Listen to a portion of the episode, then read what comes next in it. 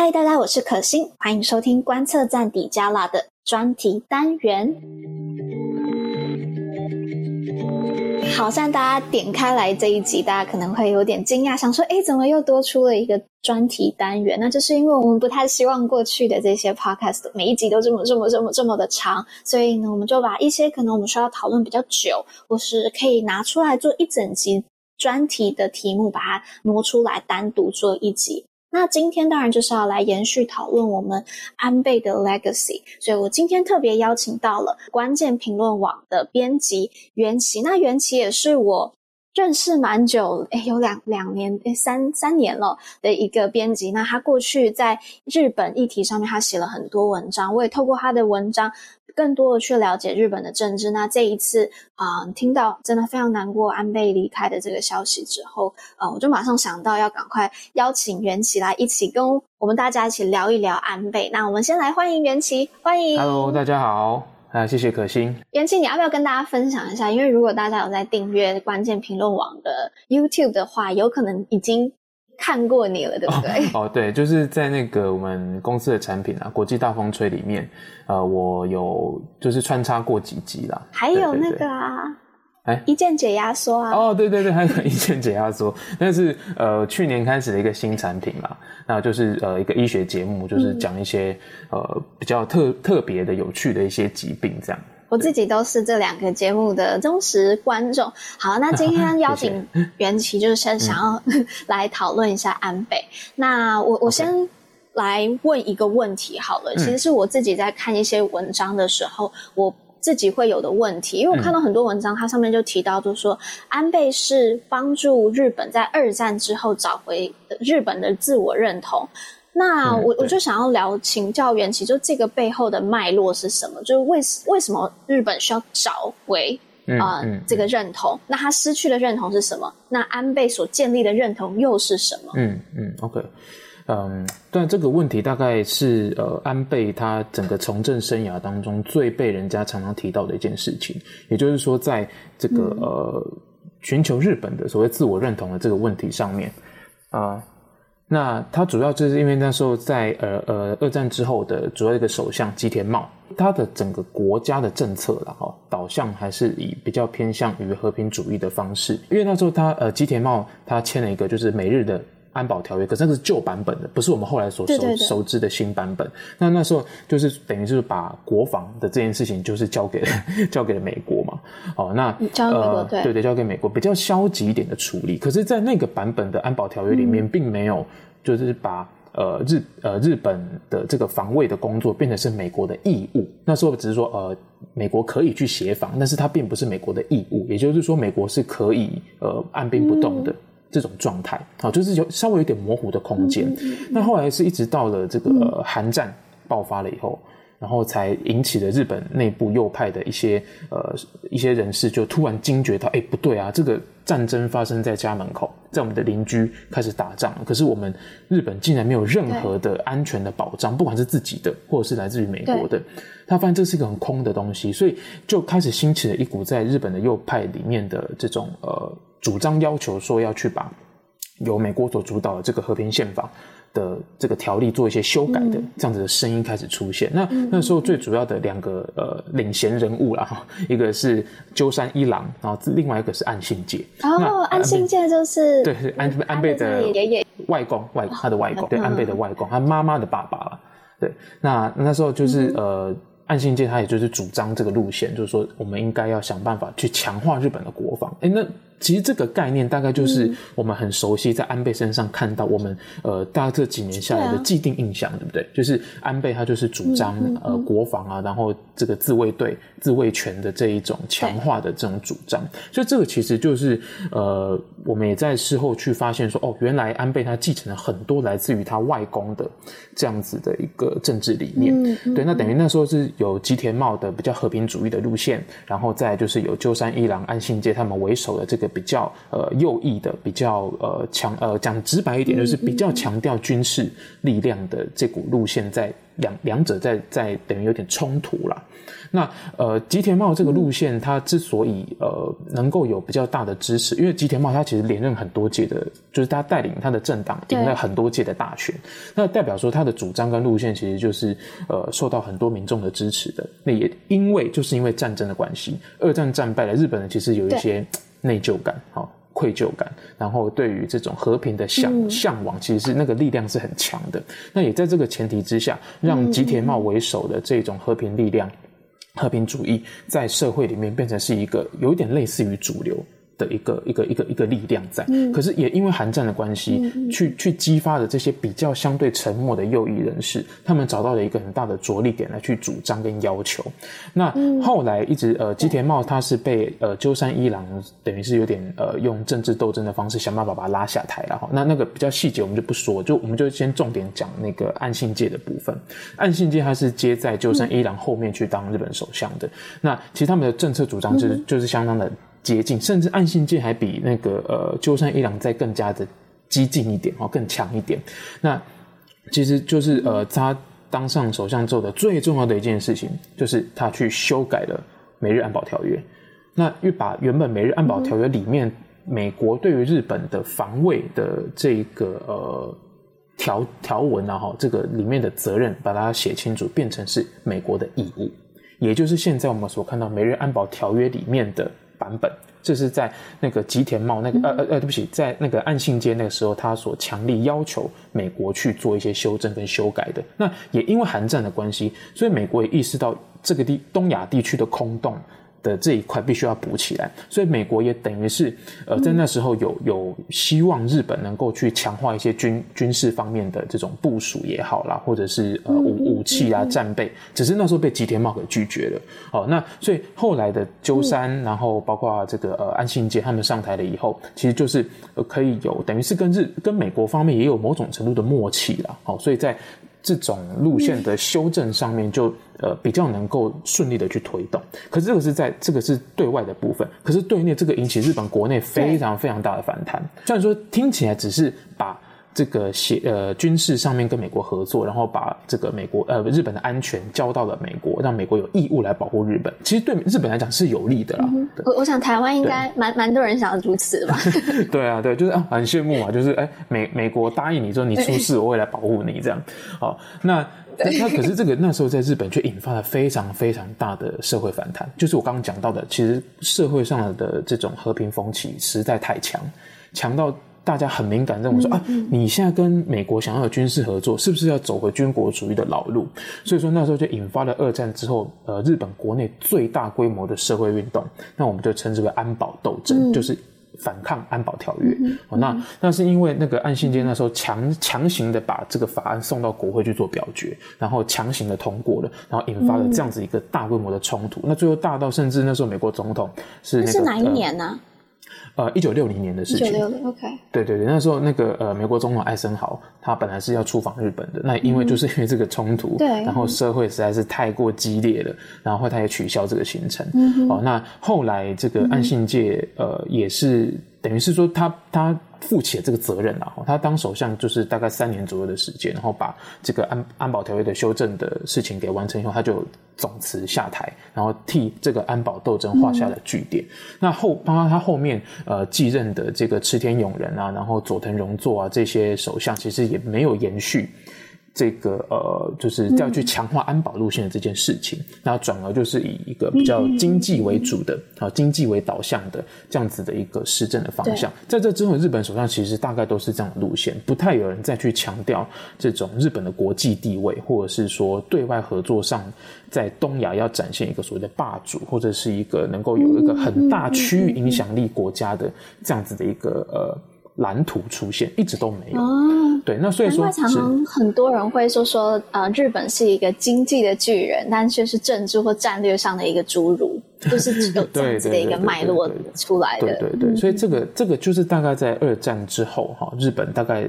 在二十年的时间之内，他们很很很挣扎，然后这个很冲突的去做出了一些呃政治上内政内呃内部的政治人物上的一些角力之后，最终所定下来的一个国家的方向，就是呃那时候就等于是透过安信界的这个修法，然后就是安保条约的修改，然后把呃日本的国策就定为我们的国防就是靠美国，然后。呃，内政的问题就是日让日本可以无后顾之忧的去发展。那可是这些话说回来，其实岸信介他并不满足于就是修改安保条约的这样子的一个程度而已。他包括他后来自己的这个呃回忆录里面也有强调说，他认为了哈，那当时他当首相的时候，他说他认为应该要先修宪，才可以去谈美日安保。好，所以他其实他的他的论点跟他的呃中心思想其实非常的清楚，就是集体自卫权，也就是我们口语讲的呃宪法第九条的和平宪法的这件事情，等于是限缩的日本有正常化的武力国家武力的这件事情，在他们看来这是一件非常不应该发生的事情，那只能退而求其次。OK，我们要去强化跟美国的关系，可是最大的一个目标仍然是要修改宪法，让日本可以有自己的国家武力。那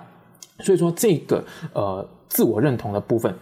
暗信界走了一半，因为他修改了安保条约。那后面的这个修宪的事情，他其实并没有做到。所以说，呃。在呃，我们在探讨安倍，然后我们回顾他的这个从政的生涯，尤其是最近这十年的时间，我们一直围绕在一个议题，就是他想要修改宪法，他想要去改宪法第九条，想要去重新诠释集体自卫权。那这个脉络其实就是从那个时候所延续到现在。那它的一个最大的核心概念，也就是日本在呃二战的时候作为一个战败国，他们呃有很大的自卑感，有很大的呃对于这人类社会的这种愧疚感。那这个东西其实会很强烈的影响到一个国家，他们所谓的自我定位跟认同的问题。我们发展的经济，我们发展的很好的社会，很好的文化，可是我们却没有办法在这个区域的局势上面扮演一个大国的角色。那安倍看到了这一点，那他也是等于是有点说起来也有一点呃比较情感面，然后就是有一点家族使命的延续，哦这样子一个色彩在里头。所以说这个所谓的。安倍找回二战之后的自我认同的这个努力的这个脉络上面，大概就是这样子的一个进程。嗯、对，我，我刚刚又突然想到了一件事情，是安倍他原本最想要做达到的一个政治呃一个政治成就，就是举办这个东京奥运嘛，二零二一年的这个。东京奥运，但很可惜他的身体状况不允许，所以他最后没有在他的任期当中去执行完这一个大的任务。也加上因为 COVID 的让整个奥运延后的关系。对对，对。那我还记得当时就是很多人都说 Olympic 就是冬奥应该就要取消了，嗯、不要不要再办了。但是安倍好像就非常非常的坚持，嗯、是不是其中的原因？也就是因为上一次日本。举办奥运是一九六四的时候，对，一九六四，也跟当刚才袁琪提到的这个时间点，其实也蛮相近的。嗯、因为我记得那时候我看到一些文章提到，都说一九六四的那个奥运，其实对日本在战后重建、重新嗯站到世界的舞台有一个很大的一个帮助。当然，那个时候站到日本呃站到世界舞台，可能在呃政治上面，因为。呃，就像刚才袁琪讲这个脉络的关系，并没有到很大的被展现，比较更多的是经济的这一个重建经济的这样子的一个面向，嗯嗯嗯、是不是？对于安倍来讲，就是二零二一的这一个冬奥，他想要再重新再告诉一次世界，就我们不只是一个经济的巨人了，我们在这过去，我们也成为了一个东亚政治的一个巨人，是不是也有这样子的一个希望传达的一个 signal？呃，一九六四那次的奥运哦，确确实如刚才可心你讲的，就是它对于日本来说是一个很很应该，我觉得那个那个他们那个情绪跟他们的感受，我们可能很难理解。就是说，作作为一个刚走出战败、被世界所唾弃的一个国家，今天去竟然扛起了一个算是我觉得可以算是人类历史上一个极具重大意义的。一个呃运动会啊，一个活动，呃，拥抱了全世界，全世界也接纳了日本。那个那个在那个时间点来说，其实对日本来讲是很大的一个呃，算是帮助他们建立信心的一个重要的环节。好，嗯，那也刚好就是在那个时候是呃日本经历的高速经济成长的阶段。好，就是有所谓的奥林匹克景气，等于是说让日本重新回到了。呃，过往他们所熟悉的国际舞台上，我觉得其实这样，呃，就回到你刚刚所说的，安倍他，呃，不仅不仅仅是他个人了，哦，我觉得也是他看到了日本的比较可能中高龄的，在那个世代的日本人。呃，这件奥运这件事情对他来，对他们这个群体来说，对于这个国家的呃民族民族的意义来说，它是极其重大的。所以能够在他任内去承办这个奥运，然后让呃让他办得风光顺利来讲，等于是说呃透过这样的奥运会来去做一个重新的唤醒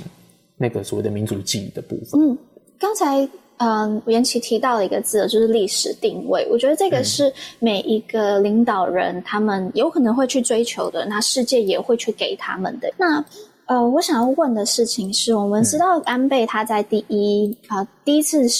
呃担任首相的时候，他上台一年的时间之后，嗯、呃，虽然是以健康为由，但是背后有很多的这一个呃党、嗯，就是党。当中的这个斗争的角力，所以让他呃下台了。之后他又再重新重返这个首相之路。嗯。那在首相之路呢，他也真的为日本重新打造了一个新的国际战略。那我我想要问元起的是，如果你要用分别三个形容词来形容安倍这个人在党内的这个党内的啊、呃、特色。然后以及他对国家方向的这一个贡献，以及他在国际战略上面的这个角色，嗯、你会用哪三个形容词来形容安倍？哦，这个党内角力，我觉得要分成第一任期跟第二任期啦。不过，我觉得我们还是以这个第二任期为主，然后就是我觉得他第二任期他做到一个就是完美平衡这四个字。好，那对，呃，我这个是一个非常非常好的 赞美，诶。对，我觉得他做到完美平衡了。那呃，我我等下，呃，我们等下等下再来讨论细部的内容啊。那呃，国家方向的话，我认为它就是呃，台湾人应该很有感的，就是正常化国家。啊，对，我觉得他其实就是在他的第二任期之内，其实包括第一任期就开始在往这个方向迈进了啦。那我觉得他第二任期做的，因为时间更长嘛，哈，所以他做的更更更加彻底了一点。然后再来第三个，呃，关于国际战略的话，嗯、其实有回到我刚刚前面所说的，他摆脱二战包袱的这件事情。好，那这个二战包袱不仅仅只是历史，还包括了。国际现实上面的日本的区域影响力，所以说我觉得呃，党内角力它做到了完美平衡，国家方向它做努力的朝着正常化国家前进，那国际战略它帮助日本摆脱了二战的包袱。我觉得其中我最想要讨论的是党内角力这件事情，嗯、因为我觉得嗯，这这真的非常。很不容易，因为大家听观测站的观众可能知道，就是啊、呃，日本跟台湾或是美国比较不一样。台湾、美国是比较属于两党，台湾有很多党嘛，但是呃，但还是属于两党政治啦。但日本的话是一大党，他们是党、嗯，他们在一大党当中会有很多不同的派系嘛。那我据我了解，他们派系斗争是很强的。没错，没错。怎么达到这一个这个完美平衡呢、啊？对他们的党党这个自民党哈是他们执政的自民党党内这个呃党内同志啊哈等于是同党内内部的竞争，其实杀的是比执在野党还要更激烈的啦哈。那这个其实、嗯、呃我我我想把这个稍微拉得远一点点讲了哈。那其实这个其实就是从二战之后呃日本的一个政治发展一个很奇特很奇特的方向，就是他们为了要强力的压制左派而。让右派蓬勃发展。那呃，现在我们讲的自由民主党，好，就是自民党的简呃，自民党是简称嘛，哈，那全名是自由民主党。它其实就是有自由党跟民主党两个政党合并的。那这两个都是右派政党。那这件事情我们稍微拉远一点，要从一九五五年开始讲起。一九五五年那年发生了三件事情。第一个是呃，那一年举行了那个呃众议院的众议院的大选。好，那那一届的选举选了一个四分五裂的国会，就是没有任何一个政党过半，然后每一个政党就是彼此之间都还算有实力，等于是有选出了四个中型规模的政党在国会里面，然后没有任何人过半这样。然后到了那一年的呃是那是年初选举，然后那一年的十月份的时候呢，哎，左派竟然想办法统合了，哦，就是统合出了社会党。哦，就是左派先，左派的两个两个政党先合并了，这样。然后右派一看到，发现，哎，这有点危机啊，有点危险啊。所以说他们在呃那年年底的时候，也紧跟着举办了一个合并大会，就是自由党跟民主党合并，合并成现在我们所看到的自由民主党。所以说，呃，自民党它的前身其实是来自各个不同的力量的这种呃政治势力。我想可惜你因为你们呃长期关注美国政治，一定非常清楚。虽然说美国有呃民呃民主党、共和党。可是我们细部去看，我们很呃不太容易发现说，就是呃两个政党里面有像日本这么鲜明的派系的问题，就是分得很很很，就是向心力很强的一坨一坨一坨的这样，不太容易。你顶多可能就是、嗯、哦，在共和党里面有一些，你可以明确点出来某几个是查党的，然后在那个民主党里面就以桑、哦、对对桑德斯为首的是比较进步派的这些，就是你大概可以对对对对，对就是大概可以分得分得出来。某个小群体的人，但是绝大部分的呃两呃各自的这个呃国会议员，大概就是属于比较偏中间立场的，就比较不会有那么鲜明结盟关系的。那呃。即便有结盟，也是属于议题导向的结盟。可是，在呃日本的自民党内的结盟是属于利益导向的结盟。所以说，这些日本我们叫他们叫做派阀啦，好像不是不是派系，就是日语的用法是派阀。这些派阀他们的结合不单单只是在于公共政策的立场，还有很大一部分来自于他们集。集体的政治利益的关系，也就是说，今天那个人上台可能会伤害到我们，嗯、那我们要想办法避免那个人上台，哦、或者是说有关于这个选举的资源、资金的分配，那我们要怎么样子去运用，怎么样子去做？你们不要小看这个派阀，他们这个派阀非常有钱，他们是有实际的这个兵马钱粮可以去打仗的。嗯、那这个就是各个派系他们能够之所以能够凝聚在一起的一个很重要的一个关键。那也因为长期以来，嗯、呃，自民党都是执政党嘛。所以说，谁能够在自民党里面，呃，把对手都干掉，然后成为自民党的领袖，你就可以当首相。也就是为什么会出现所谓的党内的这种角力冲突，杀得比执政党和在野党之间还要更加激烈的一个重要的原因。而且我刚刚讲的前面那个最大的前提，就是本来自民党就是一部拼装车，它就是一个四分五裂，只是为了对抗社会党组组成的一群人，只是共同的招牌叫自由民主党，但是。底下各怀鬼胎，好，这个就形成了各个派系。那安倍怎么办到在这样子各怀鬼胎的一个党章中，可以达到完美平衡？嗯、他其实第一任期就是呃二呃零六年到零七年，他第一次当首相的时候，他最被人家诟病的一件事情就是他用了太多自己的好朋友。好，就是所谓的亲信内阁啦。啊，好，他第一任期的时候，其实他很大一个失败的原因，这呃原因很多，这是其中一个很主要的原因。好，就是其他派系的人觉得好像没有被照顾到，哦，就是利益没有分配的均匀嘛，哈。因为你你你上台了，不可能只有靠你自己派系，还是有别人帮你的，你人情债总要还吧。就安倍那时候其实并没有太过顾及到这一点，所以他后来他失败，他下台了。他二零一二年第二次上台之后，他汲取了这个教训。他在所有的内阁主要的职位上，啊，不管是内阁也好，或者是说在自民党的党务机器的运作上面，他完全顾及了这件事情。各个派系的派派阀的领袖，通通都有阁员的位置可以当，或者是说有自民党的重要的党职的工作可以当。好像那个我们知道他长期的这个副首相麻生太郎，也是以前当当过首相的麻生，他。长期担任副总理，他是自民党那时候党内第二大派阀的领袖，也就是说，他等于是透过这种资源权力的分配，让各个派系雨露均沾，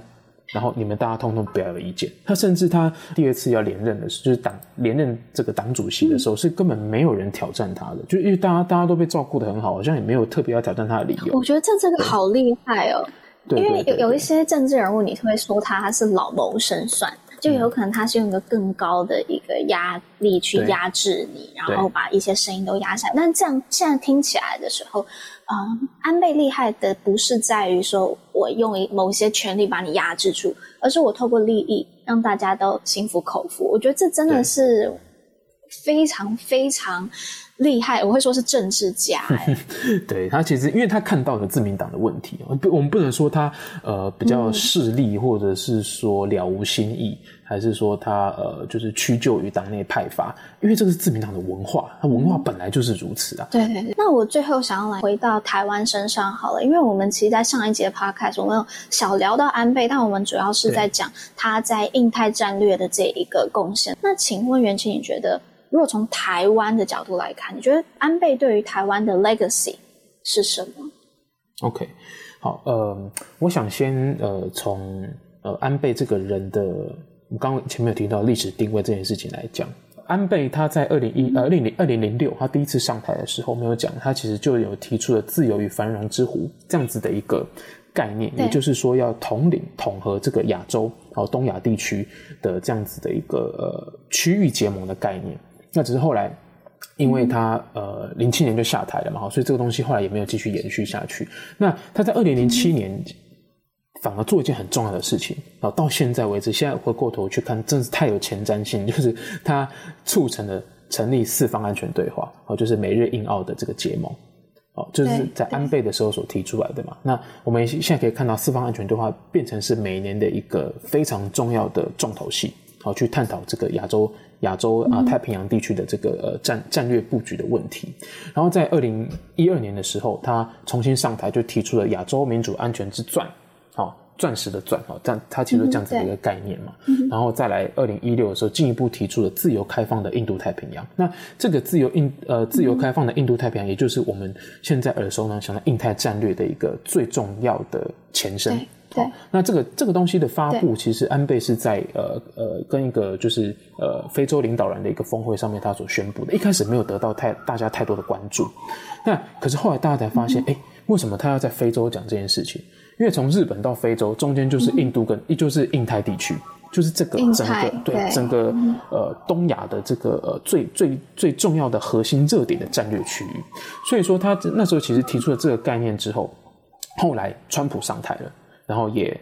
开始频繁的使用“印太”这个名词来去取代所谓的亚太，把印度的角色给拉进来。所以说，我们我刚刚讲的这一串，呃，看似跟台湾一点关系都没有。实际上，我们如果把台湾放到由安倍他一路从二零零六开始一路到现在所提出来的这个印太的这个战略架构之下，我们就不难发现他对台湾到底有什么重要性。因为台湾就在他所布局的这个。这个呃，印太战略的这个框架之中，包括了那个呃、嗯、呃 TPP，后来美国退出了嘛，他一个人硬是扛起来要把 C, CPTPP，对，他要改成 CPTPP 的，硬是要把它把它弄上线，硬是把他靠着自己把它给撑起来。嗯、为什么？因为其实他很清楚的知道，嗯、就是这个印太地区的结盟跟战略的关系必须要做起来。那、嗯、呃，在台湾来说，它其实就是在这个布局当中不可能去空缺掉的一个。一个一个很重要的一个节点嘛，因为冲台湾上面是冲绳，冲绳上面就是日本，然后台湾的下面是菲律宾。那台湾在过去呢，直接通到美国嘞，我中间再也没有大的岛屿或者是呃大型的国家了嘛。所以说，对于这个呃安倍来讲，他其实很清楚的知道说。这个呃，整个战略的布局不可能少了台湾，尤其台湾跟中国之间的关系又是如此的敏感跟关键，所以他不可能放掉它。嗯、所以说，安倍他算是很少数了哈、嗯。就是我们都知道，日本很多国会议员很有台，可是像安倍有到这种程度的哈，就是可以公开直接讲台湾有事等于日本有事，对对，可以讲的这么直白的政治人物，其实真的少之又少。哦，无人能出其右了，所以我觉得他对于台湾来说的一个重要的遗产，嗯、其实就是把台湾拉进来了这个不可被呃割舍掉的印太战略的框架里面。我这边还想要补充一点呢，就是我觉得呃，安倍他也大家知道，安倍跟美国的关系是真的非常好的。那因为这个关系，他在做很多这样子政策上面的推动的时候，他都紧紧的把美国也拉住了。对，那。安倍他其实做到了一件事情，是他把美国在印太还有东亚的角色不断不断把它拉进来，也让现在这个印太，大家知道印太一开始就像刚才元我们上一次的这个 podcast 也有提到，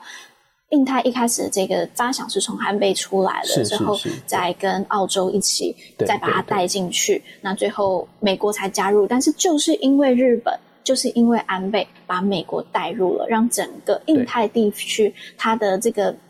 它的这一个啊复，你要说复杂度也是，但它因为复杂度而带来这一个国际之间拉扯下的一个平衡，也正是安倍所带出来的。那我觉得今天真的非常非常非常感谢袁琪啊，这么这么这么有结构性的来跟我们从战后的这个发展、自我认同、历史脉络，一直到自民党的这个发展来去看安倍他身为一个政治家的一个能耐。最后我们来回。到看我们台湾，真的非常感谢元琪在帮这边帮我们做的这个分析哦。那我想要引用我们观测站的另外一位驻海边他所他所写下的一段话，他说，安倍晋三是一位战略家和政治家。如果用《三国演义》中曹操对刘备的说法，安倍就是胸怀大志、富有良谋的英雄。嗯，那驻海边他还做了一段话，说是安倍让日本脱离了经济巨人、战略侏儒的窘境，走出了泡沫经济及天灾的失落，成为今日美国印太战略的核心。这也是为什么从美国的拜登到伊朗的艾玛丹加。从俄罗斯的普丁到乌克兰的泽伦斯基，甚至是韩国的尹锡悦，都在第一时间对安倍离世献上悼念。就连中国的赵立坚，在第一时间被记者问到的时候，也只能不甘不愿地挤出安倍对中日关系曾有贡献的话。那台湾人对安倍的情谊，自有其特殊长久的脉络。安倍和李登辉亦师亦友的这样的感情，以及他在任内以及卸任时不顾压力发挥自身影响力对台湾的这个力挺守护，都是台湾会一直记住的。但如果想到安倍在世界历史上的角关键角色，我们实在庆幸我们有过这位老朋友。那这个是以上是啊。嗯驻海边他所说的话，那我觉得从刚才袁琪跟我们所做的分享，也很多的，就是呼应了这一段话。那今天再一次感谢袁琪，我想大家今天绝对都是非常有收获的。如果大家想要在关键评论网上面去订阅袁琪，请问大家要怎么搜寻？呃，大家可以就是网络上搜寻，打关键评论网，然后打我的名字，呃，罗元琪，大概就可以看到我写过的所有的文章。对，那我主要是呃，不仅是日本啊，我比较关注像美国还有欧洲的一些国家的选举。好，那我我我比较擅长的是做一些选举的，像民调啦，或者是说这种得票率的这种分析。对，那主要是日本、美国还有一些欧洲国家做的比较多啦。那我觉得大家之后都可以好好来关注袁琪的文章，因为接下来 啊、呃，我们知道就是十一月马上美国就是大选了嘛，然后还呃美国就其中选举了，然后还有日本最近也是参参议院的选举嘛，对，所以呢相关的议题都欢迎大家去关键评论网订阅袁琪的文章。那我们今天的节目就到这里，我们就是下一集再跟大家见面喽，拜拜，嗯，拜拜。